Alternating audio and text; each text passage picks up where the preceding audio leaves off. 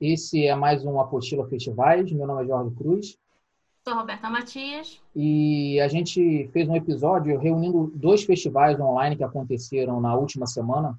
É, quem está escutando a gente pela primeira vez, esse é um programa que a gente vai fazer sempre que a gente estiver cobrindo algum festival. A gente está fazendo nas últimas semanas sobre o Festival Taguatinga, cada sessão.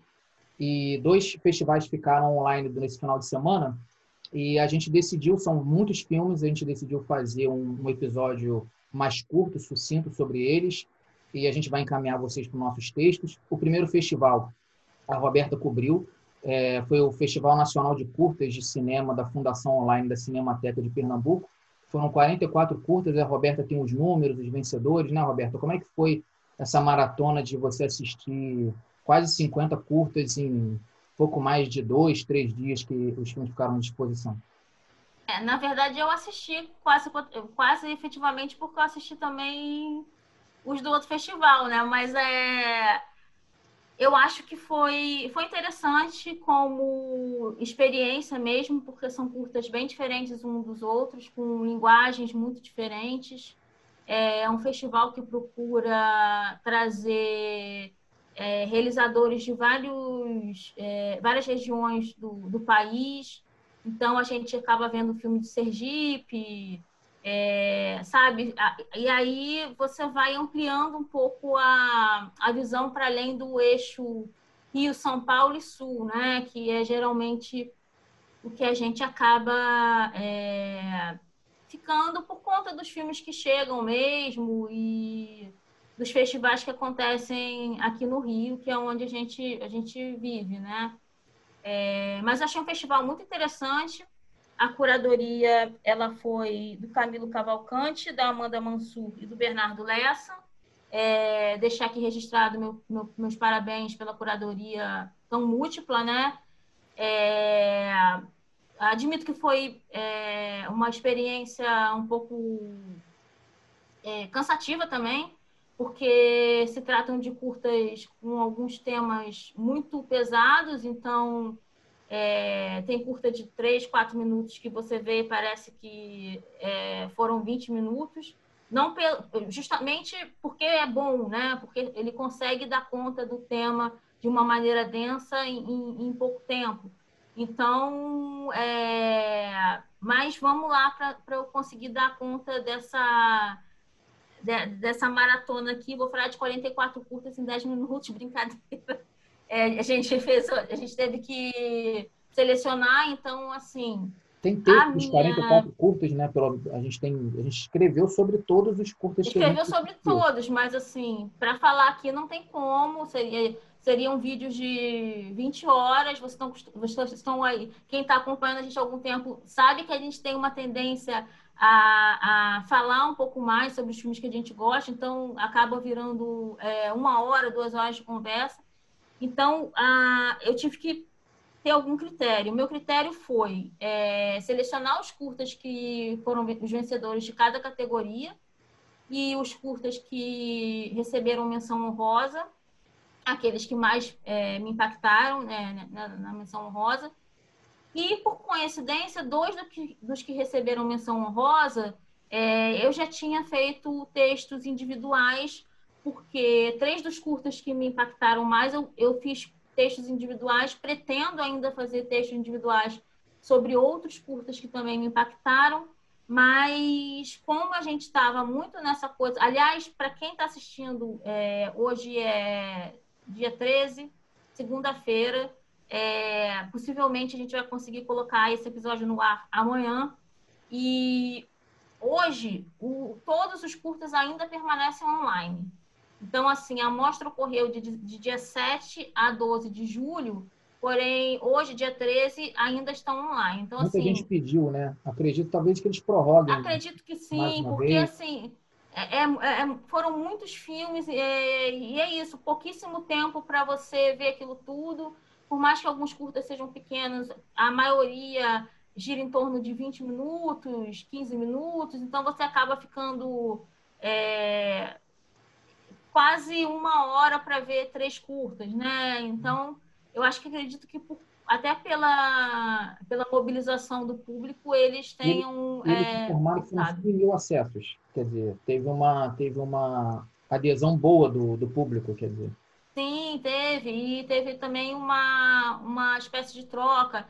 Eles fizeram também é, encontros, os quais eu não consegui é, dos quais eu não consegui participar, porque eu estava vendo os curtos, porque o meu medo justamente é que eles tirassem é, os curtas do ar ontem, né? É, então, eu vi para poder é, passar para vocês essa ideia geral. Então, como o Jorge falou, eles estão todos lá na apostila. É, nesse momento agora, eu acho que faltam quatro, mas isso a gente vai resolver, né? A gente vai em breve escrever sobre todos. E sem mais delongas, eu vou começar. A animação que ganhou foram poucas animações no, no na seleção, né? Foram quatro animações. A animação que ganhou é muito interessante porque ela é. Eu não vou saber se eu estou pronunciando é, o nome da animação corretamente, porque é uma animação indígena. Se chama Mantanha, Mantanhanhag a Encantada. E é, a, a, peculiaridade dessa animação é justamente que ela foi escrita em conjunto com um pajé e o diretor do filme, né? O pajé Machacali e Charles Bicalho, que é o, o diretor do, do curta, né? Da, da, animação. Então, a animação se trata, eu acho que mais do que explicar efetivamente a história em si, que é uma, uma lenda indígena, né? sobre os dois mundos, o mundo é, terrestre e o mundo é, dos mortos, é interessante a gente pensar é, a maneira como a gente lidar com a morte, né? Como a sociedade contemporânea, né? Europeia, europeizada, né? Essa, essa na qual a gente faz parte, né? É, ela lidar com a morte de uma maneira é, muito como se fosse uma ruptura mesmo, né?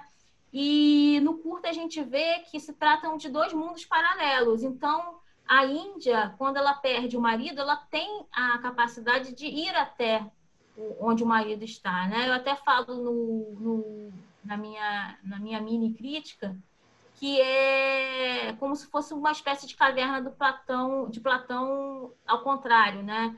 ela, ela sai do, da, da Terra para acessar o mundo dos mortos. E, e tem algumas semelhanças entre os mundos, porém são, são espíritos desencarnados, né? Então tem a onça, tem to, todos os animais, é, tem os, os, próprios índios que já morreram. Então é muito interessante é, pensar nessa maneira como a gente lidar com a morte e como outros povos, é, em outras épocas, a, a sociedade também é, é, soube lidar com a morte de maneiras distintas. É, então, acho que isso é, o, é, o, que tem de mais interessante no curta. E também ele é muito bonito, né? Ele é, ele é feito com desenhos, então são, são folhas sobrepostas. É, eu recomendo que vocês é, acessem o, o, site se ainda estiver online. O filme que ganhou o melhor documentário, ele se passa no interior do Sergipe, numa comunidade quilombola, se chama Nadir, né? A Nadir, ela é uma referência nessa comunidade e ela é uma das referências da dança é, musaca, que é um tipo de samba de parelha, né? Ou de pareia, que a gente fala que é um dos sambas tradicionais é, brasileiros, um tipo de dança tradicional brasileira do, do interior. É... Só que, ao mesmo tempo, essa personagem, ela se coloca é, muito contemporânea, né? Porque ela frequenta os bares, ela toma cervejinha dela no final de semana, ela canta no videokê, ela dança Marília Medonça. Então, assim, é, essa relação com essa figura muito forte, né? Ela, ela é uma figura muito. É uma senhora, mas ela, ela se coloca sempre, mesmo quando a casa dela tá, é muito escura, e mesmo quando ela está lá no final do plano, é, e às vezes não em foco, né? Às vezes eles, eles propositalmente colocam foco nela, mas quando ela não está em foco, ela, ela se faz mesmo uma figura muito presente. Então, ele ganhou o melhor documentário com a direção do Fábio Rogério, que consegue é, denunciar uma certa, um certo descaso com as comunidades quilombolas. Em determinado momento do filme, ele coloca é, o nosso presidente falando sobre as comunidades quilombolas, né? ela escutando na TV, e ao mesmo tempo um filme de resistência no sentido de dizer que essas comunidades existem, né? que apesar delas elas incorporarem algumas características é, contemporâneas, elas não deixam de é, exaltar as suas artes tradicionais. Então, acho que é um, um foi, foi um, um prêmio merecido nesse sentido. A, a, a, ficção que ganhou, A Barca, é uma ficção baseada num texto da Lígia Fagundes Teles, que se chama Natal na Barca. E é, eu tenho algumas obsessões, é, elas vão ficar mais claras no final da, da minha fala, mas uma das minhas obsessões que as pessoas não inicialmente não percebem é, inclusive queria muito cobrir um, uma parte específica do festival que o Jorge vai cobrir, é ficção científica conectada ao terror. Eu sou muito alucinada por esse tipo, de, de filme. Para mim, Otávia Butler é, é musa, né? Eu, tanto na literatura quanto em qualquer tipo de manifestação artística. Eu gosto muito dessas, dessas ficções assim meio nebulosas, é, onde você não sabe muito bem o que vai acontecer. E efetivamente a barca ela se trata de, um, de uma viagem dentro de uma barca, né? E uma das, das interlocutoras conta a história dela, né? Muito marcada por perdas, ela perdeu o primeiro filho, e, e a outra fica muito indignada por, pelo, pela resignação de, dessa mulher né? Porque ela está contando aquilo muito calma, muito serena. Não, meu filho morreu, mas eu sonho com ele, eu encontro em sonho, não sei o quê. E ela está com outro filho no colo muito doente, que em determinado momento parece que ele morreu também, né? Então a outra começa a ficar nervosa porque ela vê aquela é, passividade, certa passividade da outra mulher é, e gera esse conflito, né? O tempo todo tem muita névoa, a própria é, condutora da barca, ela faz umas perguntas meio estranhas, então você não sabe, chegamos, chegamos aonde, né? E depois a, mulher continua dentro da barca. Então, assim, é, é um filme que interessa por esse caráter, é, tanto pela adaptação né, literária do, do conto, mas é, por esse caráter meio ambíguo, né? Você não sabe muito bem o, o que vai acontecer. É... Vou dizer que o, o, do, o do outro festival também ainda está online. Aí é, acredito que devo ficar pelo menos até o final do dia. O outro, o outro festival que você Sim, vai. Que você vai... Ah, que ótimo. É, então, o filme que ganha pela Cinemateca, né, que eu acredito que tenha sido escolhido pelo júri, é um filme chamado Marie, que é um filme o qual eu pretendo escrever mais sobre ele é, mais para frente é, porque foi um dos filmes que me chamaram a atenção também. É uma mulher trans que volta à cidade natal para enterrar o pai. Então, ela tem que lidar, a mãe já está morta, né? É, ela tem que lidar com um pai que sempre gostou muito dela enquanto ela se apresentava enquanto homem, mas a partir do momento em que ela fez a transição, existiu uma ruptura e existiu também uma ruptura com as personagens da cidade, né? Então, quando ela chega para enterrar o pai, ela encontra de cara a vizinha, a antiga vizinha, e o melhor amigo dela na infância, né? Eles cresceram juntos, eram melhores amigos e tudo, mas a gente percebe que existe uma tensão entre a Marie é, e o Estevam, que é o melhor amigo dela, que não fica muito claro exatamente o que, que é, se é é, por preconceito ou se é efetivamente um interesse afetivo é, sexual dele por ela que ele reprime por conta é, do fato de vir de, de, ter continuado nessa cidade pequena conservadora né a Marie ela sai ela vai para fora do país depois mesmo quando ela volta ela volta para cidades é, mais cosmopolitas, né? Então ela é casada, foi casada na França, então ela, né? É, ela, ela destoa muito daquele ambiente. Mas ainda assim ele decide falar, falar para ela o seguinte: então tá, ok. É, o seu pai ele queria ser enterrado em Crato, só que vai demorar horas para você chegar em Crato daqui. Eu te levo de carro, pego aqui a, a, a Kombi, uma Kombi é um daqueles carros de, de, de estrada, né? E, e aí eles amarram o caixão na, em cima e, e, viajam.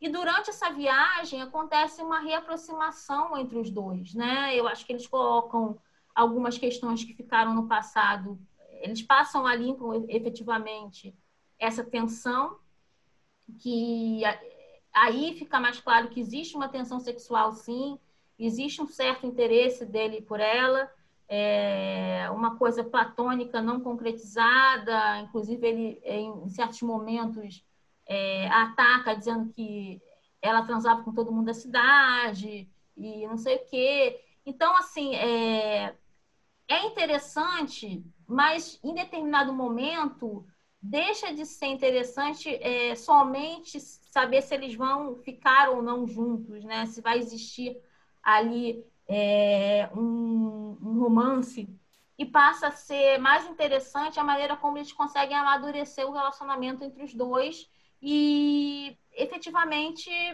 se, se reaproximarem a partir do afeto, né, que estava faltando tanto para ela é, de determinado modo e para ele também.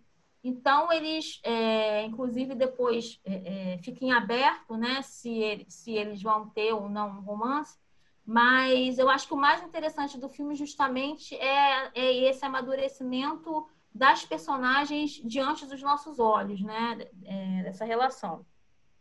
O filme que ganhou o prêmio público também ele tem ele tem uma crítica é, separada é o Josinho da Gomeia ele foi um filme é um filme foi realizado no Rio né? Ele já passou por alguns festivais do Rio.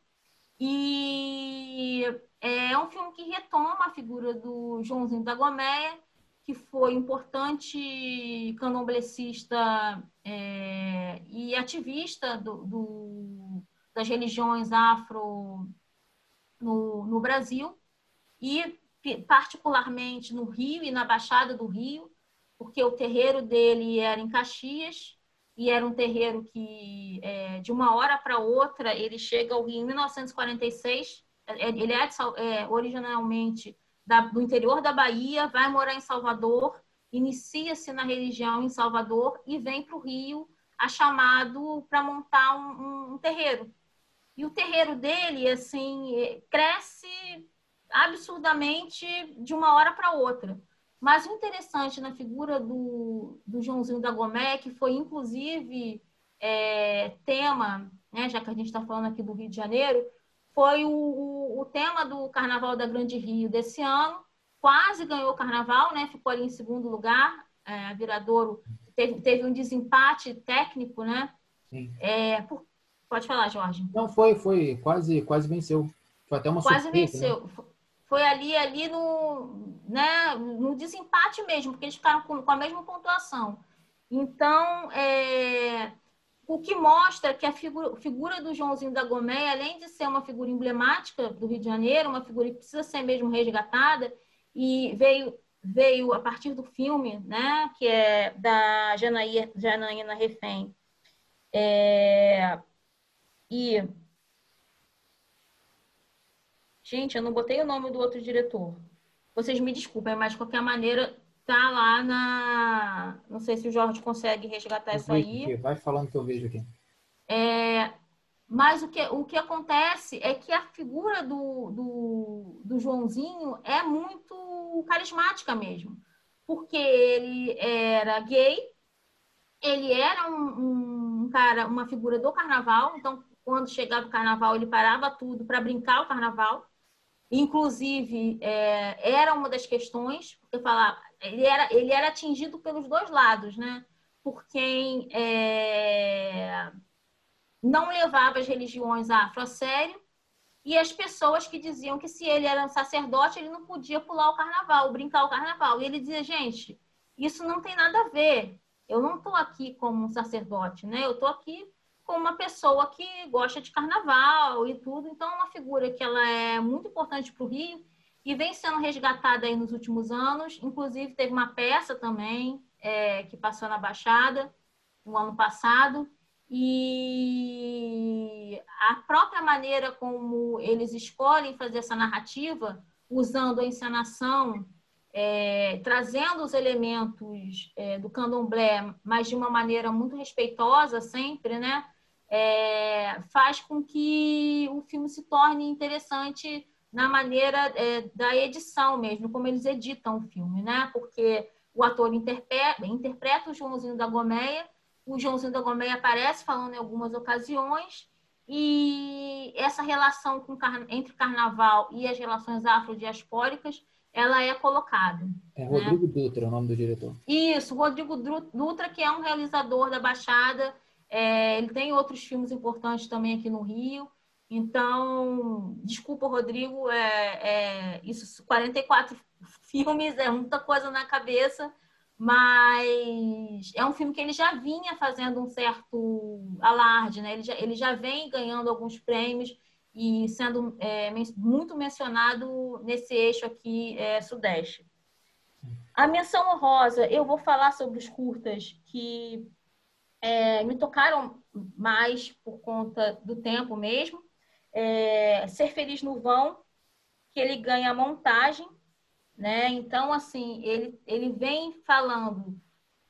Na verdade, no início ele parece um grande videoclipe, porque ele pega trechos de vários cantores é, de soul, de R&B é, e, e, de música brasileira também, funk, é, músicas que tenham relação com é, a cultura negra e a cultura periférica, e aí ele faz uma. Um, depois ele pega umas falas, alguns, algumas até que já viraram memes, né? De pessoas é, que, que é, defendem a separação do Rio entre o eixo rico e o, rei, o eixo pobre, né? Ou mais claramente a Zona Sul e o resto da cidade, né? Então, é, ele faz essa contraposição e mostra como a cultura, o Rio de Janeiro é, é culturalmente tão múltiplo, mas ele quer sempre se fazer uno, né? Como se, como se a cultura da Zona Sul fosse a única possível e, e palatável e agradável. Então, o Ser Feliz no Vão, ele, ele fala sobre essa relação entre a cultura popular é, negra, de modo geral, e depois ele vai trazendo para o Rio de Janeiro, né? Pra, inclusive, esse Ser Feliz no Vão tem a ver com o trem, né? Ele tem várias é, imagens de trens. É, outro filme que ganhou também menção honrosa em pesquisa, que foi um filme que mexeu muito comigo, é A Morte Branca do Feiticeiro Negro, é, que em apenas 10 minutos é, é capaz de, de, fazer com que a gente pense toda a estrutura escravocrata é, brasileira e né, é, uma, é um filme que é, é bastante, ele não ganhou pesquisa à toa, né, porque ele vai atrás das imagens de, de arquivo, né, são poucas imagens atuais que o diretor faz, então ele, é, na verdade, é uma carta de um escravizado que está prestes a se matar. É, ele já tentou suicídio é, uma vez e ele está pedindo desculpas, está dizendo que não aguenta mais aquela vida. Então, enquanto e, é interessante porque ele mantém a estrutura é, linguística mesmo da época. Então, assim, a gente tem é, aquele português é, mais tradicional, né, é, de escrita. Ele tem, tem um texto próprio dele, né, no, no site, né? Oi? Ele tem um texto só dele no site. Só dele, tem um texto dele só no site. Então, se vocês quiserem, vocês é, olhem lá. Outro que ganhou também, é, ganhou um roteiro, uma menção rosa de roteiro, é o Piscar de Olhos, que não tem um texto só dele, mas tem um texto grande na, na, na na estrutura total do, do da cobertura, porque é um, um, foi um filme que dialogou diretamente com a minha experiência. É um menino que chegou, um rapaz chegando em Buenos Aires em plena crise de 2018. É. Eu saí de Buenos Aires no final de 17, de 2017, quando as coisas já estavam começando a ficar bem esquisitas. E, e, e outra coisa que me fez é, ter uma relação bem particular com o filme é que eu morei por duas vezes na mesma rua é, e muito próximo à casa onde ele estava narrando. Então, eu, as poucas vezes que ele sai da casa, ainda dentro da casa, eu reconheço o, o local que ele está falando. E as poucas vezes que ele abre a porta e sai, eu reconheço todos os lugares. Então, assim, foi um filme que me tocou muito nesse sentido de me levar a uma época, é, a um passado próximo, recente, né? E ele faz um, um diálogo muito interessante entre a crise política e um certo saudosismo é, argentino que já viveu uma época de glórias na década de 70, né? Era, é, ainda é uma das capitais culturais latino-americanas, mas era é, a capital na qual chegavam as grandes marcas, as grandes é, é, peças de teatro, os grandes shows. E aí você, a partir da crise de, de 90 e depois da crise de 2000, né, a gente tem, eles, têm, eles sofrem duas grandes crises em muito pouco tempo, né? E assim, sem falar da ditadura, né? Então, é, eu acho que algumas, algumas partes de Buenos Aires, elas são muito nostálgicas, né? Você vê que está é, meio que ainda é, pensando é, no que foi perdido durante essas crises econômicas. Então, ele faz uma relação com a casa na qual ele está morando, na qual acabou de morrer um, um argentino, dez dias antes dele chegar, e tá tudo da mesma maneira como era. Só que tudo da mesma maneira como era em 2018 parece uma casa da década de 70. Então tem isso, você se sente um pouco assim parado no tempo. E era um cara que ele era artista, mas ao mesmo tempo ele fazia prótese dentária, que é uma coisa muito complicada em, em, é, de conseguir na Argentina. Então, assim, toda hora bate alguém lá e, pô, o Rosé tá aqui. Não, aí o menino tem que falar, não, ele morreu e não sei o quê e ao mesmo tempo ele vai descobrindo que ele tinha diversas amantes, assim, é uma história bem sem querer estereotipar, mas é uma história muito argentina, tanto que ela tá, acaba num tango, né? Assim, um tango muito clássico. Então, é, todo aquele ambiente ali é, criado pelo, pelo personagem, pelo personagem morto, né? É, e pelo diretor, é, traz essa Argentina que ficou meio que no ar, assim, tem uma coisa meio de como, como se fossem realidades paralelas, né? Que você tivesse ao mesmo tempo em 2018 e em 1970. E é um, é um filme muito interessante. Não, não à toa ele ganhou é, melhor roteiro. É... Depois tem um filme que ele não é mencionado, é mas eu agora vou, vou, vou me corrigir aqui, porque quando eu disse, é, falei sobre o, o, a morte banca do feiticeiro negro, eu não citei o nome do diretor, e eu acho muito importante o, o diretor, é o Rodrigo Ribeiro, porque o trabalho de pesquisa que ele faz é um trabalho de pesquisa incrível. É, espero que vocês possam ver o filme. O filme está circulando aí. Eu conversei com ele, ele falou que o filme está circulando por alguns festivais. É, então, possivelmente, vocês vão ver o filme em outro lugar. E um filme que me chamou a atenção também, que não ganhou né, em nenhuma, nenhuma das categorias, é o Ditadura Roxa, do Matheus Rocha. Por isso, é que eu falei que as, minhas, as minhas obsessões iam ficando cada vez mais claras, porque. E aí eu estou fazendo um trocadilho mesmo, porque uma das, das minhas obsessões é a questão racial, é, por, por motivos evidentes. É, e esse filme ele consegue misturar as minhas duas obsessões, que, que é aquela primeira que eu falei no início do, do, do vídeo, que é a ficção científica, e a questão racial. Então, ele vive no mundo, é, ele cria um mundo que chama a ditadura roxa, é justamente o mundo dos roxos. Então, as pessoas têm a cara roxa, pintada de roxa e outras têm a cara pintada de verde.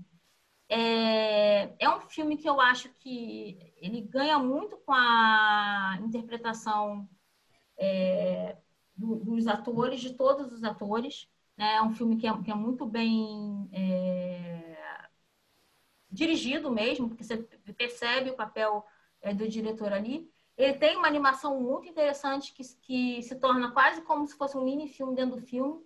É, que é uma coisa que, particularmente, eu tinha visto poucas vezes é, acontecer assim dessa maneira tão. Ele, lembra um pouco até uma coisa do Hitchcock, assim, é, a, a, animação inicial.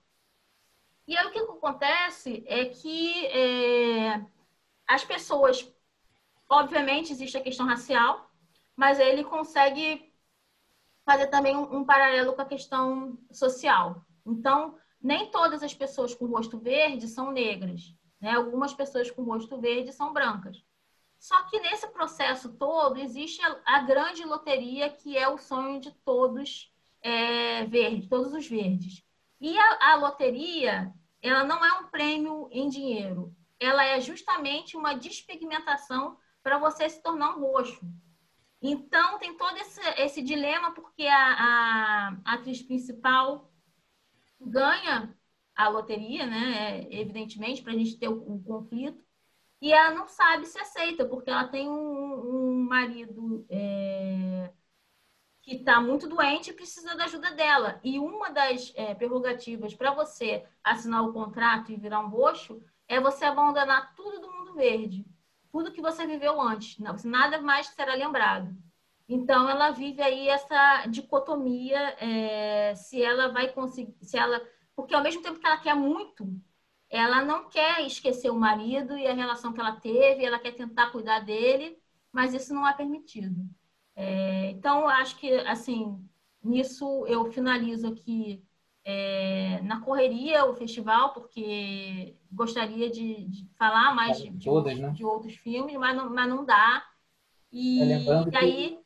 Lembrando que no, o, o, nosso texto geral, que tem um pouco de, pelo menos um pedaço de, de, de, cada curta, e a Roberta fez três textos avulsos, né, de, dos filmes que chamaram mais atenção, vai produzir mais alguns aí, talvez, é, diante das provocações, né, Roberta? Então, em texto, a gente tem a análise completa aí dos curtas. Completa de todos eles, e assim, não, certamente eu vou produzir, é, só porque eu queria deixar o mais completo possível antes do festival sair do ar.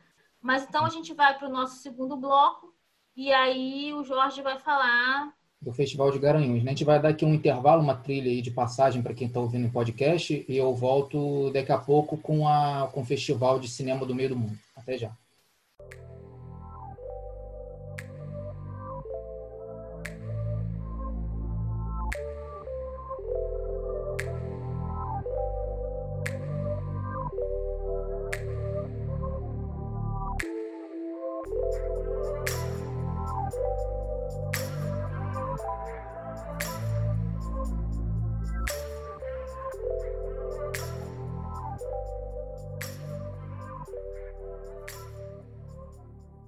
Então, nesse segundo bloco do Apostilas Festivais da semana, não, né? Que vão ser duas edições essa semana, a gente tem o Festival de Taguatinga também.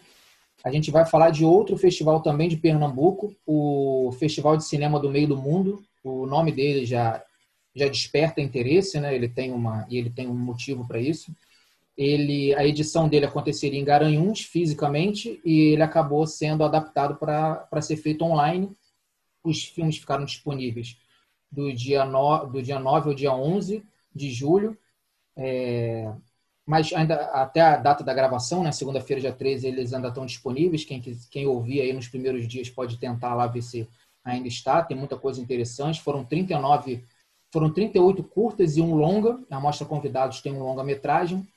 Então, seguindo a mesma linha da Roberta, eu vou falar um pouco dos vencedores e algumas coisas que também que me chamaram a atenção. A, a cobertura foi feita em texto dividido por mostra, tentando traçar um, uma linha, não, não, não há um conjunto, uma unidade dentro da, daquela mostra. Né? Os filmes são muito diferentes entre si, é, mas mesmo assim a gente tentou encontrar uma, algum denominador comum ali. Não existe textos específicos dos filmes, eles estão divididos por mostra. Alguns filmes a gente pode até passar aqui rapidamente, é, que foram exibidos no, no Festival de Cinema de Garanhuns, lá, o do Meio do Mundo, também foram exibidos na Cinemateca de Pernambuco, foram até premiados, mas é, eu vou fazer pela, pela mesma lógica do, da premiação. A gente teve uma amostra de animação, a amostra de animação foram seis curtas de, de diversos países. O vencedor, o que ganhou o prêmio, né, só para deixar claro, né, o prêmio do, do Festival de Cinema no Meio do Mundo se chama Prêmio Seu Zé.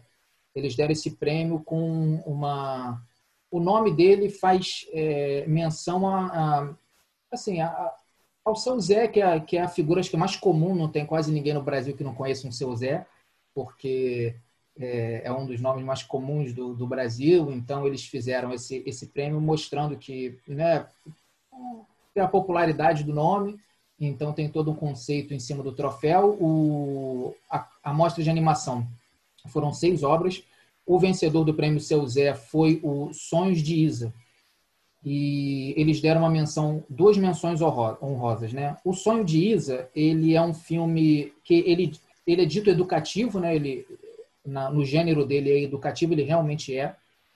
E ele é muito interessante porque assim, é um tipo de filme, é um tipo de animação bem infantil, bem educativa mesmo com aquela linguagem educativa, que os realizadores têm feito para tocar em temas mais contemporâneos e bem interessantes assim. Esse em específico, a ideia do, do João Ricardo, que é o diretor catarinense, era falar de alienação parental.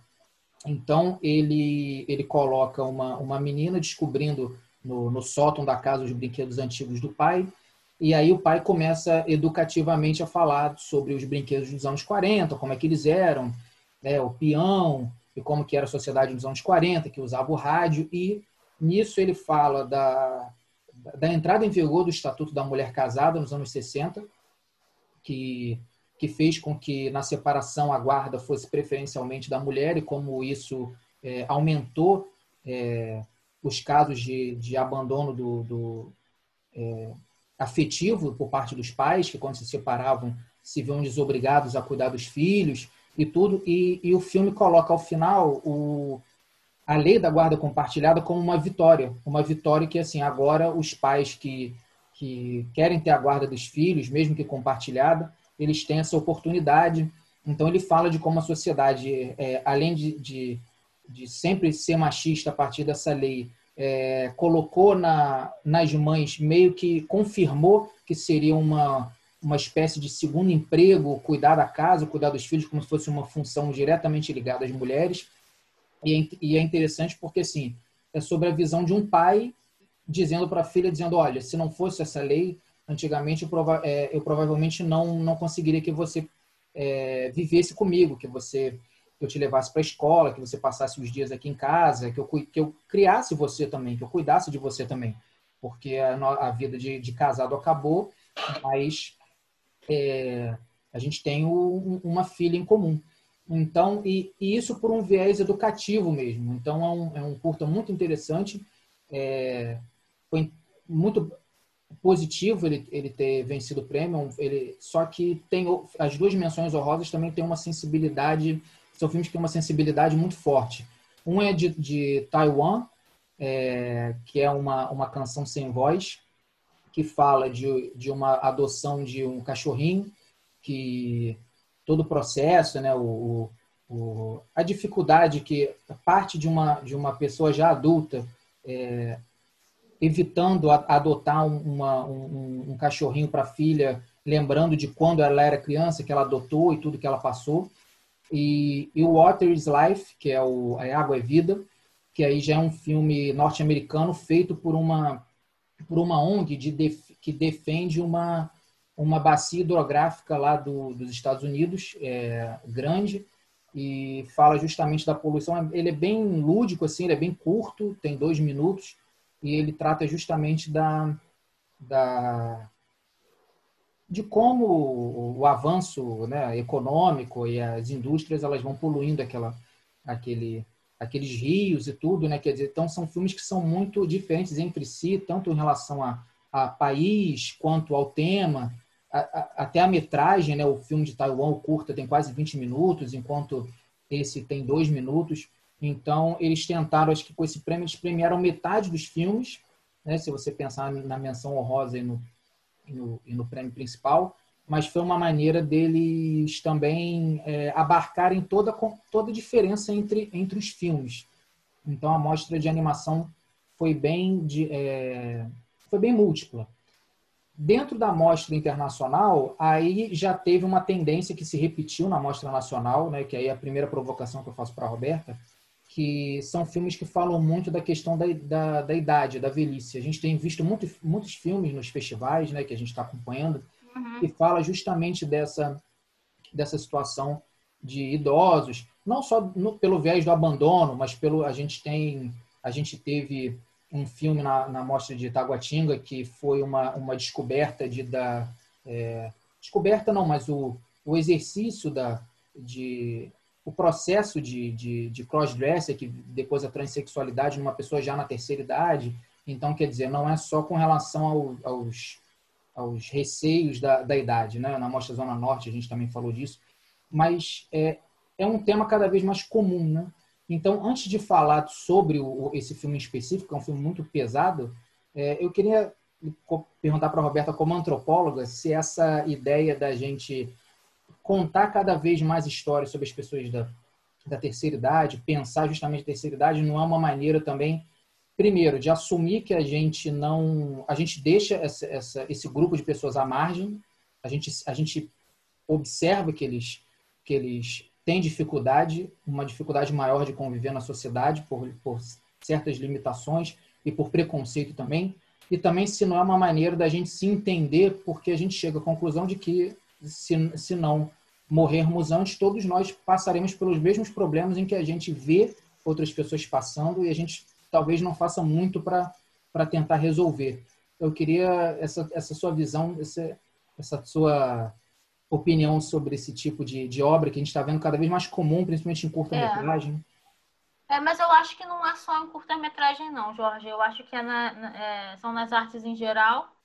É, a gente tem também longas que falam sobre o envelhecimento, né? Eu, eu não sei se eu já cheguei a falar alguma, alguma vez aqui sobre a experiência é, sensorial e angustiante que foi assistir Amor, né, para mim, que é um filme que fala sobre envelhecimento, é, no caso sobre um casal.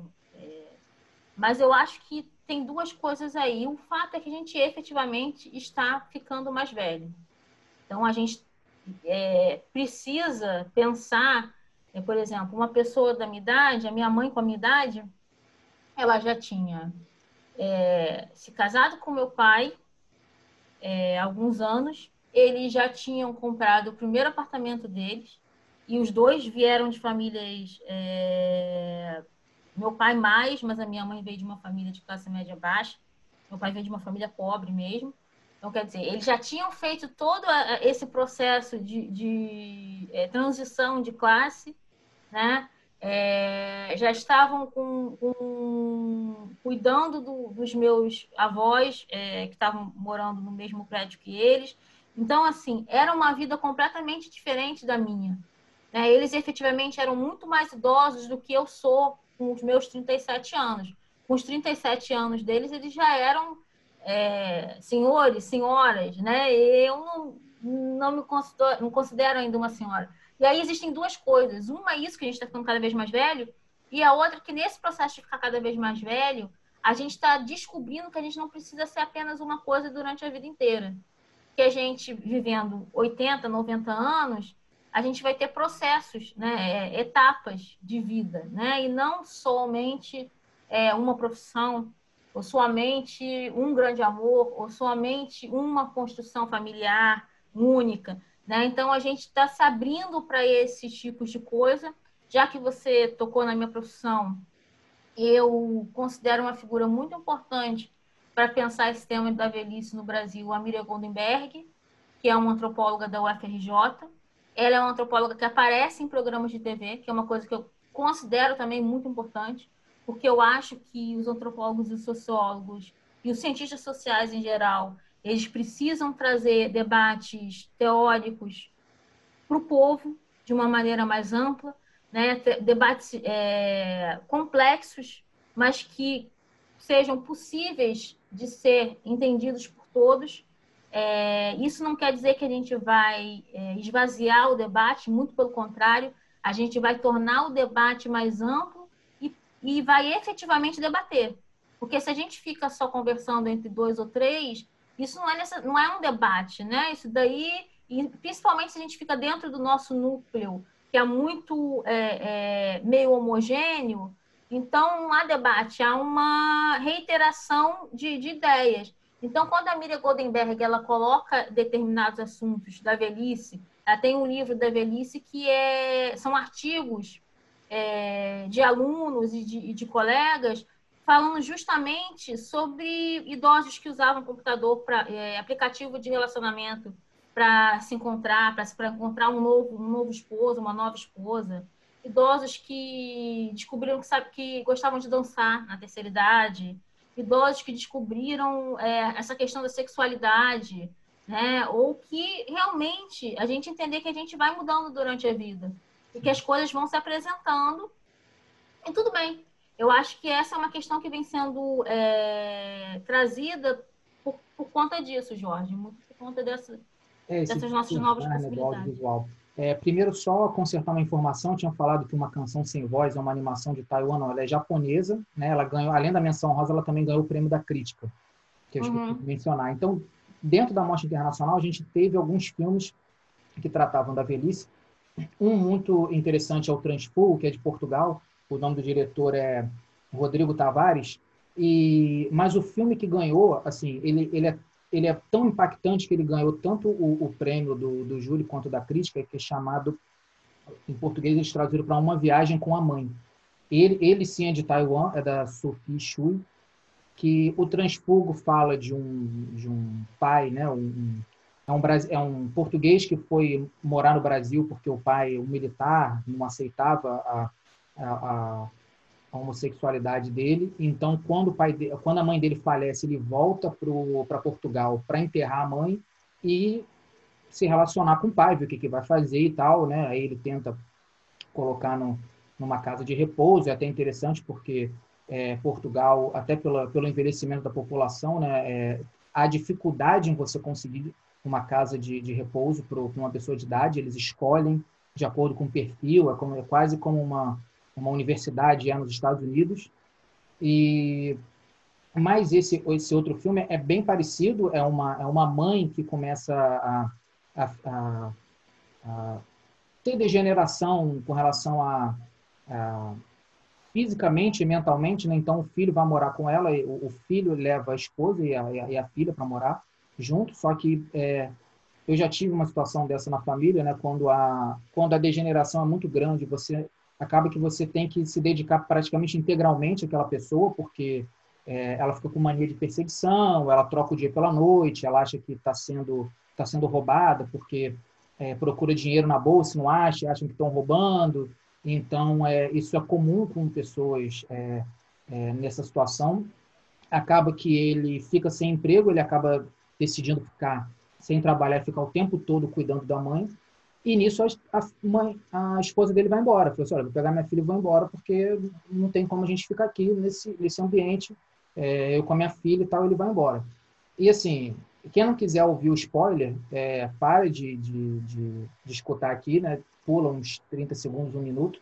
Mas o choque do filme é que, assim, uma viagem com a minha mãe, porque é, ele leva a, a mãe para a estação de trem, para eles pegarem o trem, para dar um passeio e ele coloca a mãe no trem e, e ele não entra no trem. Só que no momento em que ela pega o trem, ela está com, a, com as condições perfeitas mentais. Ela está falando assim, não, meu filho vai sentar aqui, não sei o que e tal, e ele vai embora. Ele, assim, ele, ele, ele faz a mãe se perder e depois ele fica, termina o filme com ele trabalhando numa, numa portaria, numa recepção de um prédio e vê uma senhora passando e ele fica na cabeça, tipo, será que é minha mãe? Quer dizer, ele, ele deu um, uma, so, uma solução para a vida. Então é, é, muito forte, assim, porque todo filme é construído para a gente criar uma empatia com ele, né, por conta da e situação, final... e faz uma coisa assim, a, a desumanidade total com a própria mãe.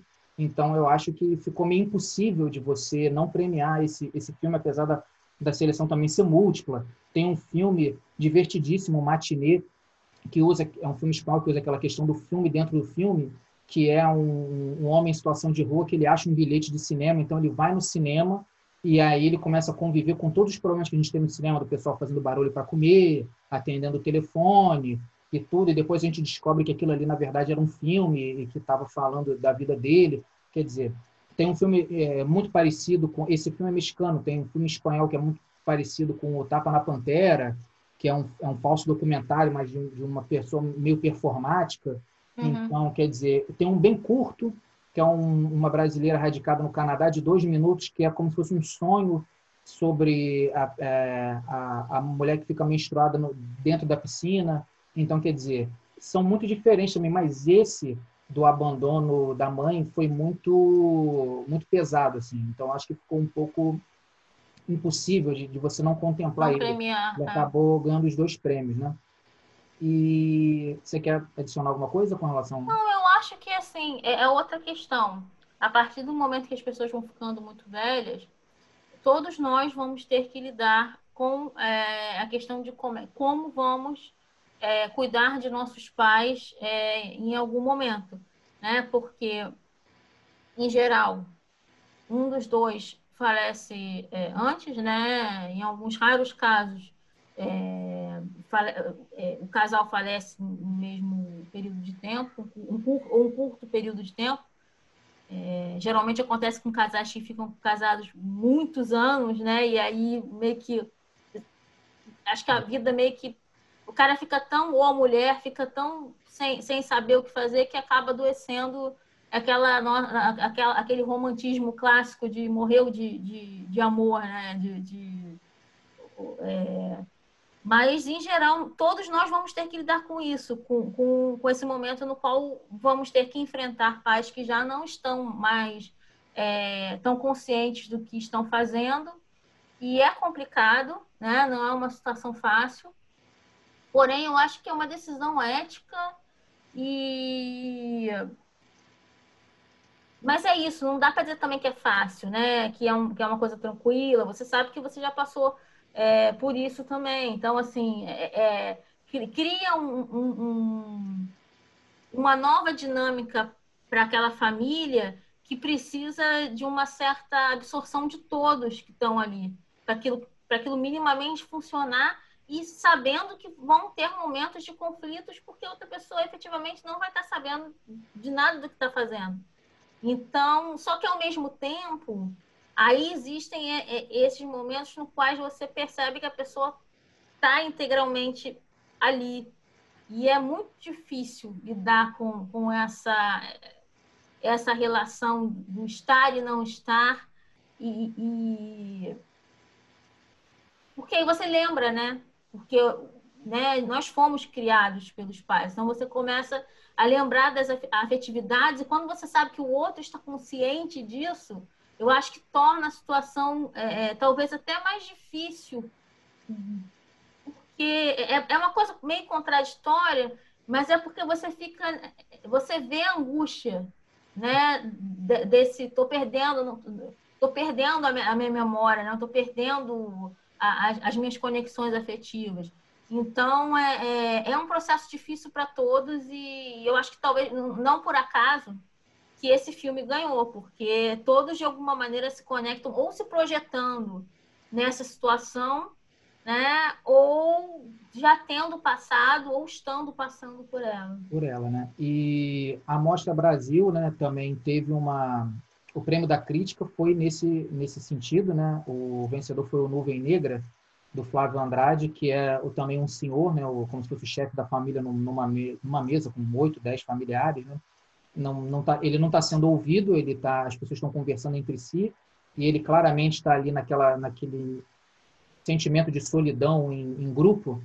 Então ele é o Jean-Claude, é o Jean-Claude Bernardet, que faz, que interpreta o, o senhor. Uhum. Então, é, ele ele começa a imaginar até uma saída digna da vida dele, assim, como se é ele, um curta? Não curta, como se ele pudesse de certa maneira deixar uma mensagem a partir da saída dele de cena, digamos assim, né? Mas ele ele está ali, é muito interessante porque as pessoas começam a conversar em determinado momento sobre depressão e ele claramente está com sintomas ali de, de ter uma depressão ali, uma pessoa sentada na mesa com sintomas, as pessoas não são capazes de olhar e o diretor ele, ele filma muito as, as bocas e a comida. Então, porque justamente a gente está ali num momento que as pessoas estão falando e comendo e falando muito, mas elas não estão se vendo, não estão se ouvindo. A gente não consegue ver muito bem as pessoas e nem ouvir muito bem o que elas estão falando, né? São conversas muito atravessadas. Então, é... e o Jean-Claude Bernardet também faz um trabalho muito bom, ele sem sem expressar, assim, né? só se expressando, sem falas e tudo. Ele ganhou o seu Zé, ele ganhou o prêmio da crítica e o seu Zé do de mostra na, da Mostra Brasil é um filme que tem a cara do festival porque é o Leonardo Bastião, o poeta analfabeto, que fala justamente de um desses poetas é, do interior do Brasil, do meio do mundo, né, como, como o festival é, uhum. se chama, que a, a, partir da oralidade, quer dizer, uma pessoa que é, sem é, estudo formal, muito pouco ou, ou, ou, nenhum no caso dele, faz poemas maravilhosos, belíssimos sobre o território, sobre a natureza, o, o ambiente em que ele vive.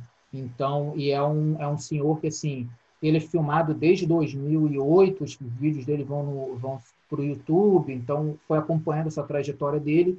E ele também, desde o ano passado, é, tem se queixado de que está esquecendo, já não lembra mais dos poemas. Então fala um pouco dessa, dessa questão da, da perda de memória. Então o filme é, resgata vídeos dele antigos é, com os poemas e, e, meio que faz um, um, documentário enquanto é possível se, se fazer sobre ele.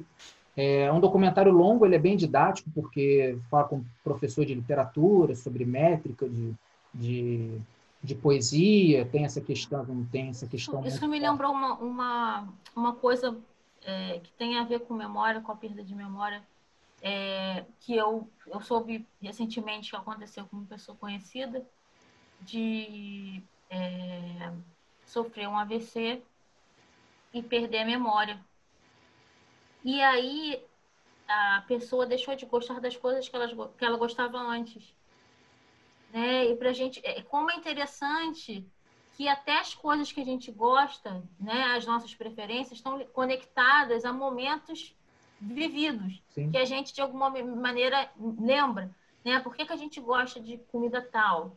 Porque a minha mãe fazia quando eu tinha não sei quantos anos, eu lembro que meu pai chegava e que não sei o quê. Eu, por exemplo, é uma coisa que eu sempre falo, eu adoro o cheiro de flúor porque a minha mãe é dentista e quando ela chegava em casa às 9 horas da noite, ela estava com jaleco ainda é. e eu sentia o cheiro de flúor, é, flúor de tutti né? aquele, aquele cheiro de dentista mesmo, todo uhum. mundo tem pavor. Eu adoro, porque me lembra é, a chegada da minha mãe em casa. Então, é como as nossas memórias e os nossos gostos e os, as nossas afetividades estão ligadas a, a esse padrão que, quando se perde, é, é, é, como se a gente não soubesse mesmo mais quem, quem a gente é e deve ser muito angustiante. Né? Uhum. Não deve ser uma coisa Essa fácil de... Né, de você estar esquecendo né, esse, esse caminho, né, que o Leonardo Bastião, no caso, está passando por isso, do tipo assim, as pessoas me procuram porque eu sou um poeta e tudo, e eu não consigo mais entregar o que elas querem, né? Quer dizer, tô, é, a identidade dele está sendo perdida para ele mesmo, para todo mundo ele vai continuar uhum. sendo, o, o poeta ali do, da cidade, mas ele mesmo não, não se consegue se ver mais, né? Porque ele não lembra e tudo. E tem uma outra, dentro da competitiva, teve uma outra mostra com cinco filmes chamado Mostra no Meio da Noite, que usa os elementos de suspense, de terror, são cinco curtas. E são incríveis. Quem, quem puder assistir o festival todo, por enquanto ele ainda está disponível. Mas esse é muito interessante, foi é, essa mostra, foi essa parte aí que eu falei no, na, na anterior, que eu tava com uma invejinha do Jorge, porque. E assim, e o, e o vencedor do seu Zé, eu recomendo muito, até é, ele, ele venceu o seu Zé, faz sentido, porque dentro desse, desse, desse gênero e também de, de um, de um tipo de trabalho. A Hilda Lopes Pontes ela tem adquirido popularidade, foi exibiu esse filme na Mostra Tiradentes do ano passado, que é o 11 Minutos, que mostra uma é uma moça que pega um táxi para o aeroporto, né? Então o, a sinopse do curta diz, né, que a cada 11 minutos uma mulher sofre violência no Brasil. Uhum. E aí ela, ao longo desses 11 minutos no carro, ela sofre até mais de um tipo de, de violência e, e aí a gente tem uma conclusão ele subverte no final, né, mas ele usa todos esses elementos de, de gênero, do gênero de suspense, na trilha, é, nos closes, né, essa ideia da, da mulher como a personagem indefesa e tudo, mas aí chega no final, ela faz uma subversão para tratar de, de sororidade e tudo. E tem um outro filme dela nessa mostra, chamado Em Cima do Muro, que já adiciona um novo, um outro elemento, né, que eu acho que isso o audiovisual brasileiro é, poderia até explorar um pouco mais, que ela, ela adiciona o elemento do musical. É um filme que fala, conta uma história de uma de uma moça que está num apartamento fazendo, ela faz um story, ela tem aquela depressão pós-story, quer dizer, ela está mostrando que a vida dela é muito feliz e aí depois quando ela desliga, a vida dela está meio ali sem sentido, então ela acha um aplicativo é, chamado Satan App que, é, que coloca todas as redes sociais dela em um, em um, lugar só. E aí, quando ela instala, na verdade, são pessoas né, que entram, tipo Black Mirror, né? Uhum. Elas entram cantando, e aí não deixa ela tirar o olho do celular, fica colocando a, a tela e tal. E, então, é um filme music, é, ele, ele adiciona o elemento musical, então é um filme muito é um filme muito interessante. E um outro filme que usa esse elemento musical, ele foi até exibido no outro, no outro festival que a Roberta falou, da, da, do Festival de Curtas, que é o Mamãe Tem um Demônio, do Demerson Souza. Nesse caso, o musical já são, são mais números né, da, da, da personagem uhum. cantando e tudo, mas também é um, é um curta-metragem incrível, né, Roberta? É, Sim, é, muito, é, é muito diferente muito e, e tem uma, uma crítica ali também social, né? Apesar de, de, de ter. A, é, é, é, a maior parte do, do filme é cômico, mas no final também ele, ele dá um, uma solução ali que pode ser entendida como uma quase como um, um golpe feminista, né, dentro daquele. Eu acho que praticamente todos os curtos são protagonizados por mulheres e todos eles, quase todos eles tocam mais fundo na questão do, do feminino, do, do questões feministas. O, o Ondas também, né, o Ondas é, é, também subverte essa questão do, do, do vilão do, do filme de suspense tudo. E só que teve um outro prêmio, eles fizeram uma menção honrosa chamado Zé do Caixão, que aí foi para o curto chamado Pelano. É, ele foi todo foi todo pensado por, por uma realizadora, a Cris, eu vou ver o sobrenome dela aqui, mas ela, acho que se eu não me engano é Cris Mariani, mas eu vou confirmar enquanto isso eu vou falando do filme. Ele é um filme que assim dialoga muito com a nossa situação porque ele, ele parte de um assim ele, ele entende que a política ambiental do governo atual é, destruiu tanto a nossa a nossa natureza que se abriu uma camada de ozônio um buraco na camada de ozônio em cima do Nordeste que torna impossível as pessoas saírem de casa porque elas vão ser é, queimadas. em, em, chamas né? Uhum. elas vão ser carbonizadas. Então o governo manda as pessoas ficarem em casa. E as pessoas não respeitam isso. Ó, começam a ir para a rua, a, começa a organizar é, bloco no Pelourinho, e, as pessoas, e aí é, parte justamente de uma mulher dentro do, do apartamento é, convivendo com essa, com essa impossibilidade de sair de casa. Claro que quando tu foi feito curta, não, não, a gente não estava... A gente não imaginava que...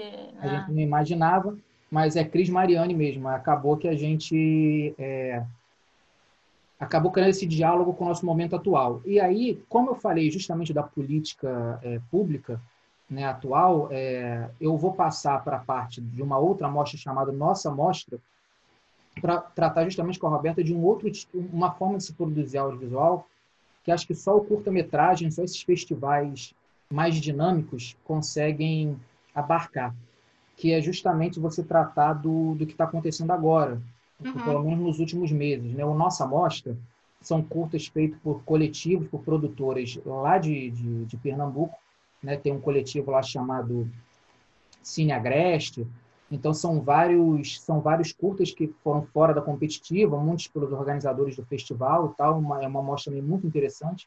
E boa parte deles traz é, esse elemento assim do, do que está acontecendo agora, do governo, né? Então a gente compara, a gente falou do Três Verões no outro episódio da Apostila Revisa, que fala de um período de 2015 2017, porque um filme para poder chegar no cinema em 2020, ele foi escrito, captado, é, recurso produzido há dois anos, três anos, né? Então, para a gente poder falar da sociedade agora, se torna impossível fazer todo esse, esse processo. Né, Roberto? Então, qual a importância assim, de, um, de um festival desse, dessa linguagem de curta-metragem, que tem uma produção mais, mais dinâmica, para a gente falar justamente do, do que a gente está vivendo agora? Eu vou, eu vou dar exemplos dentro da, das mostras do festival, mas eu já queria jogar essa questão para você logo de, de cara. Na verdade, eu ia, eu ia é, te fazer uma provocação muito, muito parecida com essa, se não a mesma, porque a gente tem, a gente tinha, estava reclamando muito é, da falta de um cinema é, político contemporâneo, né? Assim, até por esse, por, por esse motivo mesmo que você falou, né? Os documentários, eles são feitos, até mesmo os documentários, que, em geral, é, precisam de menos, menos recursos, é, mesmo de, de, estrutura, né, de equipe. São feitos com uma equipe menor, é, são feitos de maneira mais, é, às vezes, experimental, às vezes com equipamentos mais simples mesmo, por opção do, do diretor, mas até eles, eles passam pelo processo de edição, né? primeiro de roteiro, depois de edição, aí o cara vai pensar as, as possíveis locações, quando não esses documentários que surgiram muito a partir depois de 2013, que são documentários que têm a ver com, com a própria é, com, com, as próprias manifestações, né? Que o cara vai lá e filma na hora, edita e, e envia. Eu acho que a partir de meados aí da, da, da década passada, a gente tem uma certa tendência a, fa a falar mais sobre o presente por essa facilidade de, de, é, de, produção mesmo, né? Ou opção por uma produção mais simples e mais direta, é, partindo também muito da mídia independente, né? A gente tem é, esses tipos de documentários mas o que a gente tem encontrado nesses curtas, nesses curtas que a gente tem acompanhado nas últimas mostras, é uma reflexão a partir de outros gêneros também, não só do gênero documental, né? A partir da ficção, a partir da animação. É... E isso é muito interessante. E aí eu ia te perguntar justamente se você achava tinha a ver com o momento político é... pelo qual a gente está passando é, no qual a gente precisa refletir, né? Eu acho que todo, todas as áreas já chegaram a, um, uma certa, pelo menos as pessoas que estão aqui, né? Vendo que as, porque tem pessoas que parecem que estão vivendo um plano paralelo no qual está tudo muito bem e ok, mas as, as pessoas que já entenderam para onde estamos caminhando, elas pararam para refletir. E eu acho que a, que a classe artística como um todo é, tem se preocupado em fazer filmes que pautam o momento atual, acho que muito, muito por conta disso, né? É, eu acho que também, isso foi dito, né, há, há dois anos atrás, né, período de eleição, que o, o momento teria o, os graves problemas na sociedade, mas se tem uma coisa que, que afloraria seria justamente a criatividade, é, o desenvolvimento da, da classe artística por obras é, mais diretas, né, que dialogasse mais diretamente. Eu acho que esses curtos eles estão conseguindo fazer isso, né? E eu usei a nossa mostra como exemplo porque tem um curta chamado do, do, do filho deste Sol e Mãe, do diretor, é, que eu vou ver o nome aqui, dos filhos de Sol e Mãe, do Antônio Fargoni, que trata justamente disso, né? Tem muito, a gente está vendo muitos curtas que usam que faz uma revisitação às falas do, do presidente da República para criar todo uma, um contexto. E o vencedor do melhor roteiro, né, agora para entrar no prêmio oficial, a gente falou do seu Zé, o prêmio popular e, da, e do prêmio da crítica, o prêmio de roteiro foi talvez o filme que eu tenha achado, se não mais interessante, porque esse, esse de Taiwan, da, da, da viagem com a, com a, minha mãe, é muito interessante também, mas é um filme chamado O Homem que Ri, que é justamente isso, né? Ele, ele coloca, ele faz um exercício, esse filme O Homem que Ri é de uma antropóloga do Maranhão, o nome dela é Rose Panet, é uma, uma antropóloga jovem. É, o exercício dela é o seguinte, ela, ela faz uma sessão de cinema em que, até no, no, no Cine Lume, em que são exibidos trechos né, das entrevistas mais famosas do, do Jair Bolsonaro sobre tem que matar 30 mil e a agressão que ele fez a Maria do Rosário, é, numa sala de cinema, como uma experiência coletiva. E o homem que ri é óbvio, porque está é, tá todo mundo rindo muito, né? Na experiência coletiva as pessoas acham muita graça e, e, e tem um, uma pessoa que está ali que se sente constrangida por achar graça daquilo tudo, né? Então o exercício dela é o seguinte: será que se a gente pegasse as falas, né, o discurso é, que venceu na última eleição e a gente colocasse dentro de uma experiência coletiva, será que a gente teria, a gente encontraria mais pessoas constrangidas em achar graça daquilo? Ou, ou será que que não, né? Eu tenho muito por mim que as pessoas, né, elas é, tiveram no íntimo delas a oportunidade de externar todos os preconceitos dela nos últimos anos, né? Então, o Homem que Ri faz justamente essa, essa, esse exercício de, de você tentar trazer para o coletivo esse debate. Ele ganhou o prêmio de melhor roteiro, ele é um roteiro que justamente usa as falas do, do, dos últimos anos do presidente da, da República. Mas essa experiência é uma experiência real ou é uma, é uma ficção? É uma ficção, é uma ficção. É uma experiência ficcional.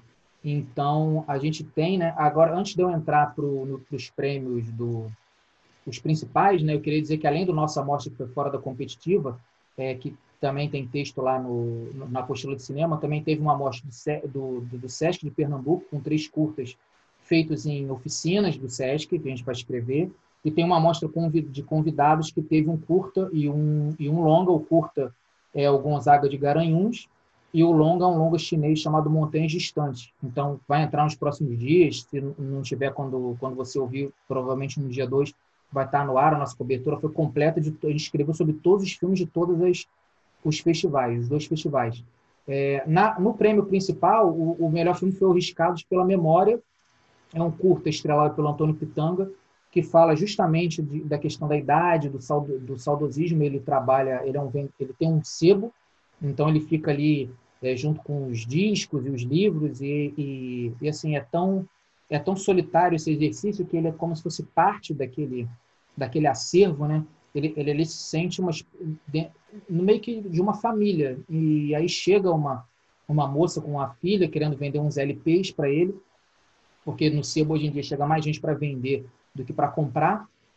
E ele vê que ela está tendo uma dificuldade de se desapegar desses LPs, porque são os LPs do pai. Então ela lembra: ah, o meu pai gostava disso, o meu pai gostava daquilo. Eu assim: será que você quer se desfazer mesmo desse, desses bens? Mas, é, mas são apenas objetos, né? Ela não consegue, ela não consegue entender por que, que aquilo ali faz tanto sentido para ela afetivo. Se são apenas discos, né? Mas ela sente que é um pedaço do pai que está ali. Uhum. E aí tem o Antônio Pitanga, que é um uma presença assim muito muito forte em cena, muito cativante. Então é, acaba que o melhor filme também teve essa essa carga é, empática muito grande. É um filme. Esse que, é o melhor filme do festival. Do festival, é... no geral, né? O, o, os prêmios gerais, eles os oficiais, foi independente da mostra, né? O popular tá. e o da crítica teve o recorte da mostra, mas o geral é, não não teve o recorte. Daí ele foi considerado o melhor filme do festival. Olha só que, que, que não é estranho, mas assim, que interessante, porque você falou isso e eu identifiquei dois eixos principais pelo que você está falando na mostra, né? Para vocês sabem, eu não vi a mostra porque eu estava acompanhando a outra, então assim era impossível a gente ver, sei lá, 90 filmes no final de semana cada um. É, então, assim, possivelmente eu vou, vou dar uma olhada na mostra também, até para depois conversar com o Jorge não no, no revisa, mas para a gente ter ideias para o site, de direcionamentos. Mas me pareceu é, que ele tem dois grandes eixos. que é esse do envelhecimento e o do, do, do estagnamento de, político ou de, uma, de um certo é, mal-estar político que paira e que eu acho que tem, que tem tudo a ver uma coisa com a outra. E tem na o verdade, né? regionalista também, né? Mas que ficou mais no nossa mostra, essa questão de, do, do, meio do mundo, né? Filmes de, de Pernambuco, filmes da Paraíba, mas é, você vê, é, há uma correlação, né, Roberta? Porque a gente está falando do, do, do, Sim, eu acho que quando você falou dessa, de, dessa, dessa ficção da, da antropóloga, eu acho é, que algumas coisas que eram preconceitos desde sempre na nossa sociedade, elas ficam mais escancaradas a partir do momento que é, é o, é quase o oposto. É, é, tipo assim, quando você vê o outro é, reafirmando um preconceito dele, você se sente à vontade para dizer, mas eu também sempre achei isso e agora, já que eu tenho né, 10 pessoas do meu lado que acham isso também, eu, eu vou me sentir confortável para dizer, né, é, que é mais ou menos o que, o que aconteceu, né? A gente vê pessoas que a gente até então achavam que jamais seriam capazes de dizer determinadas coisas, falando com uma tranquilidade absurda. Eu acho que justamente por isso, porque, ok, agora está autorizado, né? Alguns, algumas alguns tipos de posicionamento são, são quase autorizados. Mas, mas me interessou bastante essa, essa coisa de, de até que ponto, se, se, houver um constrangimento, porque é, acesso às falas todo mundo teve, né? Assim, em, em algum momento.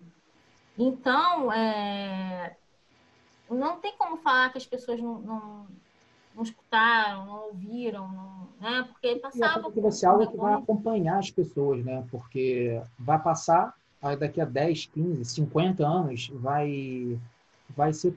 Vão, essas falas vão voltar, entendeu? Então, quer dizer, não adianta você uhum. as pessoas fingirem que não que não conhecem, porque isso é um, é um fantasma que vai assombrar o, uhum. o, o país por muito tempo, né? Pelo resto da vida. E então é esse esse filme ele ganhou o prêmio de melhor roteiro. O melhor ator foi o Jean-Claude Bernardet, pelo, pelo Nuvem Negra. A melhor atriz foi a Maria Rosa, por, por Um Mal a Cada Dia. E a gente teve também, antes de a gente falar do Mal a Cada Dia, os outros prêmios foram filmes que estavam nas duas mostras. Eles deram um prêmio especial de melhor elenco, o júri deu um prêmio de melhor elenco para o Vinde Como Estás, que eu achei uhum. um curta lindo de, um, de uma montagem de, um, de uma peça né, no, no Brasil. Né, o, o é, um, é um homem trans que ele fala da, da experiência dele sobre, é, pela primeira vez que ele foi para um vestiário masculino, depois da cirurgia de ressignificação e tudo. Então, ele, faz, ele vem para o Brasil, para o Woman of the World, para falar no, no, Rio de Janeiro, ali na, na Cidade Olímpica, e ele decide fazer uma versão brasileira, uma montagem. Então, tem o, todo o casting e, a, e os ensaios, né, os exercícios de atores e, e a, acaba que dá uma, uma, uma, é uma representatividade em, um, em, uma área assim no teatro que sempre primou assim pela, pela tolerância e por, e por receber é, todas as pessoas de, de igual maneira, mas a gente ainda tem muita dificuldade em encontrar, né, em ver é, atores é, trans, né, atrizes, a gente não, a gente tem poucas histórias sendo contadas até mesmo no teatro, então é um filme que que traz essa, essa questão da, da corporalidade, ele ganhou o prêmio de melhor elenco. Não sei se é a Roberta, não sei se, se a, chegou a ver, Roberta, esse, esse Não, não consegui, não consegui. Não conseguiu, não. né? E, e o outro filme que aí já fala da de uma de um, uma região uma, uma área muito mais preconceituosa, que é o Soccer Boys. Ele ganhou o prêmio de melhor edição e o de melhor cartaz. É, ele foi uma produção feita é, a partir de um edital do canal Futura, então ele é um documentário, até a edição dele faz sentido, porque ele, ele é um documentário mais tradicional, no sentido de escuta os depoimentos e compõe com as imagens, mas ele é um filme que ele conta sobre uma, um time de futebol é, só de, de homens gays que eles se reuniram a princípio para jogar futebol despretensiosamente, porque como o ambiente é muito homofóbico, além deles não conseguirem participar do, dos jogos, muito de, muitos deles chega, chegou a fazer teste para times, estavam quase profissionais e, e tiveram que largar a carreira porque o futebol não, não, não sabe lidar com, com jogadores abertamente homossexuais. Então eles começam a jogar futebol porque, e também porque eles se sentem mal, ofendidos, porque o futebol usa muita lingu uma linguagem homofóbica durante o jogo. Uhum. Então eles resolvem criar um, uma pelada entre eles, só que começa a chegar um monte de gente a fazer um monte de time e acaba que hoje é uma liga com quase 40 times é, que se organizam pelo Brasil todo. Eles, eles tentam viabilizar um campeonato nacional e tudo. E, e é interessante porque eles têm uma, uma visão até muito otimista de que isso é só uma fase, que o futebol, é, rapidamente, na visão deles, daqui a alguns anos, eu, eu tenho muito, muita dúvida em relação a isso, ele vai, essa divisão não vai fazer mais sentido, porque aos poucos... Os... Bom, mas rapidamente quando? O futebol existe... Tanto que no mesmo dia que eu vi o filme, né, saiu a notícia de que um jogador da, da Liga do, do Reino Unido, é, anonimamente, é, é, abriu é, a sua homossexualidade, mas anonimamente. Quer dizer, é, ele, ele disse: olha, existe um jogador numa das principais ligas do planeta que é gay, mas a gente não que é sabe gay, mas quem é. Quer quem dizer, é? Então, a gente ainda está muito distante. E, e, foi interessante esse contraste com o teatro, porque são do, dois, dois ambientes em que a gente tem um, um ambiente claramente homofóbico pela, pela participação da torcida e, e tudo mais, e a gente tem um ambiente é, que se diz muito mais representativo, muito mais tolerante, mas mesmo assim a gente não vê uhum. é, essa representatividade toda no, nos palcos, né, Roberto? É, aquilo que a gente sempre conversa, né? Eu acho que a gente ainda está caminhando é, até nos meios que se dizem mais abertos, né? E, e mais politizados, mais diversos, existe uma, uma certa diferença. Não vou entrar nesse, nesse assunto agora, me aprofundar, porque ele vai ser assunto da, da mostra Taguatinga, é, né, da mostra competitiva, competitiva Taguatinga dessa semana. Então, mas eu acho que existem ainda muitas barreiras e muitas dificuldades é, para a gente se pensar enquanto sociedade, nas nossas diversidades particulares, sabe? Eu acho que o, o, o eu e o, o, sujeito e a sociedade, né? o cidadão e a sociedade como um todo, é, é um problema que ainda não... É, é, muito difícil de resolver e com as novas é, identidades, os, os novos questionamentos, as novas demandas, é, a gente sabe que demora um tempo para a sociedade absorver essa, é, essas demandas, né? Assim como é, demorou, é, demoraram décadas, né? centenas de anos para as mulheres poderem, por exemplo, exercer algum, alguns tipos de trabalho e serem reconhecidas é, como profissionais, é, ainda que hoje persista a diferença salarial. Então, quer dizer, assim, é, você disse que algumas pessoas são otimistas. Eu não sou otimista no sentido. Eu acho que assim, a gente vai chegar efetivamente em algum momento, em alguns espaços, mas eu acho que esses processos são muito lentos. Sim. Né? Então, é... até me surpreende essa fala deles, que devem sofrer tanto preconceito, acharem que ah, mas é uma fase e, e, e já vai passar. É, porque, porque, o futebol, a... ele sempre. É, porque Pode a lógica falar. deles é o seguinte: o futebol, ele, ele é um ambiente assim, em que se destaca quem joga bem. Se o cara for um bom jogador de futebol, ele vai se destacar, independente. E, e assim, o futebol, né, sem a gente aprofundar claro. também, mas ele assim, Bom, a gente sabe que nós comportamentos que ele é tolerante com vários comportamentos absurdos, né? Que os jogadores continuam aí, alguns jogadores dos mais famosos, dos mais ricos, têm certos comportamentos absurdos, e mas como jogam bem, estão nos melhores times, ganhando os melhores salários. Então eles eles acham que essa lógica é o seguinte: a partir do momento que tiver um grande jogador que que diga abertamente, é, isso vai acabar assim, não como mágica, mas vai acelerar esse processo.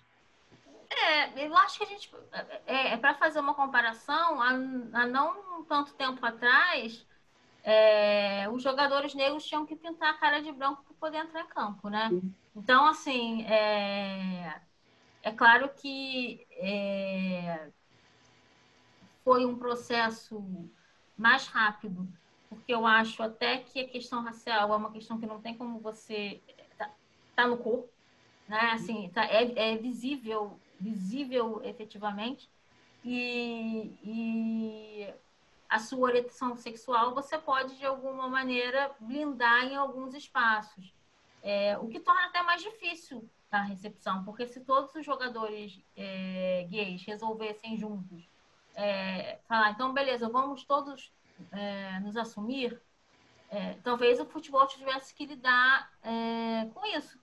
Sim, porque, porque eu tenho certeza é, que como qualquer, qualquer carreira, como qualquer espaço, como qualquer lugar, que existem muitos jogadores é, gays, né? Ou bi. Então, então assim, é, mas, mas tem esse medo também de, de perder e de, de, de, perder o espaço, de não, não conseguir, é, de repente, é, jogar na, numa grande liga, né? Então, é, eu entendo também os dois lados, né? É. E só para a gente não ficar sem sem citar nenhum, né? O melhor atriz foi a Maria Rosa por um mal a cada dia, que é um curto, eu tive que mexer na cola, que realmente são muitos filmes é, sobre uma mãe também, uma mãe solo, que adota um, um cachorrinho para a filha, né, nessa tentativa de, de trazer uma, uma alegria. Ela mora numa, numa comunidade lá em São Paulo e a menina não gosta, não, não, não se dá bem, não, não cria um vínculo com o animal, né? ao contrário do que a mãe imaginava. Você tem uma quebra de expectativa, né? que é interessante, que aí volta na, nessa questão do, do, do animal e tudo. Então, é um trabalho realmente muito bonito dela e teve um outro curta que ganhou direção de arte, trilha sonora, é, melhor som e também um prêmio da crítica, uma menção honrosa, que é o Vida Dentro de um Melão, da Helena Frade, que ela faz um...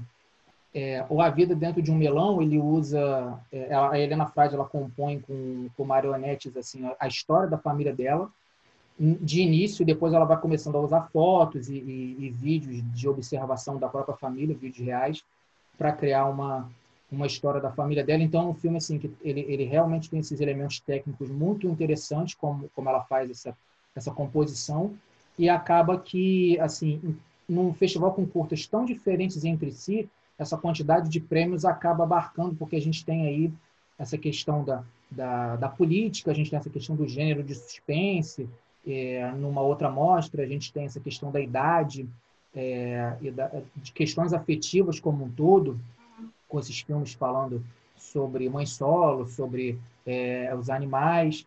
Então a gente tem o regionalismo. Então foi uma amostra muito muito múltipla de objetos.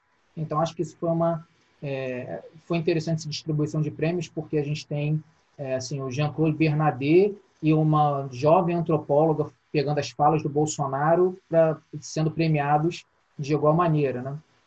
Então, Roberta, aqui... É, eu, achei, eu achei interessante você falar sobre esse do, do cachorro, porque eu vou usar ele para falar sobre os outros.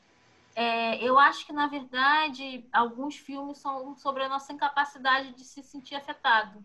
Né? É, não sei se por conta é, dos inúmeros das inúmeras coisas que a gente tem que fazer durante o dia, é, de uma série de, de experiências visuais, auditivas e tudo, é, é muita coisa acontecendo que talvez a gente não tenha espaço para o afeto.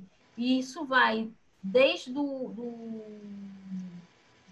do, rapaz que abandona a mãe, né? E que, assim, ele tenta, mas ele não consegue, até a menina que não consegue criar uma relação afetiva com o cachorro. Porque a ideia do cachorro é interessante, porque uma das coisas que os psicólogos dizem, por exemplo, quando as crianças estão com, com algum problema é, de, de interação social, é de trazer um animal para ter essa, essa, esse primeiro contato afetivo, para depois você partir para um contato mais complexo, que é um contato, um contato com outro ser humano, que vai te demandar outras coisas, né? O animal ele vai te demandar tempo, comida, o, o carinho e tal, mas o, o, ser humano vai te demandar é, uma relação é, que, que é mais conflituosa, né? Então, é, é interessante quando a menina se nega Sim. a isso, né? Ela é... repele no primeiro momento. Então, eu acho que, na verdade, é, é isso. É um, é, me parece um festival que tem esse, esse lado aí é, focado para filmes do interior, né? Porque a proposta do, do festival, mas que, na verdade, está falando muito da, da, da, nossa incapacidade de ser afetados até por, por um discurso agressivo, né? É, então, é, e, que, e, que, realmente a gente pode se identificar aí né, nesse momento, né? Como você disse, é, são curtas que, que refletem bastante o momento pelo qual nós estamos passando, até como é, é, é, mundial mesmo, não é uma, uma, uma questão só do Brasil, né? Eu saí, eu saí hoje, é, eu fui à praia pela primeira vez e a água está cristalina. Né? Coisa que eu não via na Praia de Copacabana, eu acho que desde que eu tenho. Daqui a pouco eu, vai, eu vou encontrar Tatuí, que é uma coisa que eu não vejo desde os meus nove anos, eu acho que aqui, né? Então, assim. Hã? Em Copacabana, sim, na Barra ainda durou mais um pouco. É, mas em Copacabana eu acho que eu não vejo Tatuí há, há muito tempo. E eu frequentava muito a praia quando eu era pequena. Então, assim, é... para a gente ver também o quanto a gente estraga o, o, exterior, né? Ao mesmo tempo que a gente se fecha, é... a gente tem um poder de, de destruição muito grande e que ele vai, a gente vai meio que se esquecendo dele porque no cotidiano corrido a gente vai se acostumando mesmo com, com a fumaça do ônibus, com a camada de ozônio que está cada, vez mais incompleta, né? com, com o mar poluído, com essa série de coisas que não. E não é à toa que alguns animais estão indo para cidades, né? Estão retornando é, para algumas cidades. Então, assim, é, me parece um festival muito interessante, realmente. É, o, assim, foi difícil a gente conseguir falar, foram quase 100 filmes, né, nesse, nesse programa. E para quem está ouvindo o programa, assim, não é a única apostila festivais dessa semana, a gente vai discutir também a, a segunda semana do Festival de Taguatinga. Mas, Roberta, é, queria agradecer, né, eu acho que a gente conseguiu fazer, falar de, de boa parte dos filmes, né? Foi um, foi um final de semana muito corrido para a gente. E queria que você deixasse uma palavra final. É, tem texto de todos, to, a gente fala de todos os filmes no site, pelo menos um, um, pouco deles, né? Então a gente tem palavras sobre todas as obras. É, a Roberta fez um texto geral do Festival de Curtas da Cinemateca de Pernambuco e textos específicos sobre algumas obras. Eu fiz textos sobre os recortes de mostra do Festival de Cinema do Meio do Mundo. Então, Roberta, é, até o próximo Apostila Festivais, que vai ser é, daqui a pouco, com o Festival daqui de Taguatinga. Mas é, queria que você fizesse uma palavra final aí e encerrasse o programa para gente. Acho só que é, eu fico muito feliz com, com o retorno que a gente tem tido né, em pouco tempo de alguns realizadores. E fico muito feliz também com esse acesso às obras, né? essa possibilidade é, de acessar obras que talvez, é, se há alguma coisa é, de positivo nessa situação toda que a gente vem enfrentando, é essa possibilidade de acesso a obras que talvez não chegassem a gente de outras maneiras, porque a gente não poderia efetivamente ir a esses festivais. Então, o fato delas estarem transitando online faz com que a gente tenha a possibilidade de ter uma noção é, mais completa do que está sendo produzido no país e traçar é, é, esses paralelos entre os filmes e, e é, é justamente isso, ver quais são o que está sendo discutido pelo audiovisual brasileiro, né, ou pelo audiovisual é, independente, é, porque em geral o, o audiovisual curta-metragista é independente. Existem curta-metragistas que são é, que fazem também longas, existem curta-metragens que têm uma produção mais complexa, com atores famosos e tudo mais, mas em geral é, é, são pessoas que fazem as coisas meio que na marra mesmo, né? Porque já é difícil fazer é, com dinheiro no Brasil. Imagina 100. Então, é, é, eu fico muito feliz da gente estar tá tendo essa, essa possibilidade de assistir, de debater sobre esses filmes e de receber o retorno de alguns realizadores. Tem sido uma troca muito, muito valiosa mesmo. Isso aí. É Parabéns é pelos organizadores do, dos festivais, pelos realizadores que tiveram as obras é, selecionadas, né? Parabéns a todos. Então é isso, Roberta. Chegamos ao final de mais uma apostila festivais. Seria curto, ficou longo. E, e é impossível a gente discutir 90 filmes e assuntos tão diferentes em, em, em 10, 20 minutos. A gente não, nunca vai conseguir fazer isso. Então espero que vocês tenham gostado e a gente volta no próximo programa. Até mais. Até mais.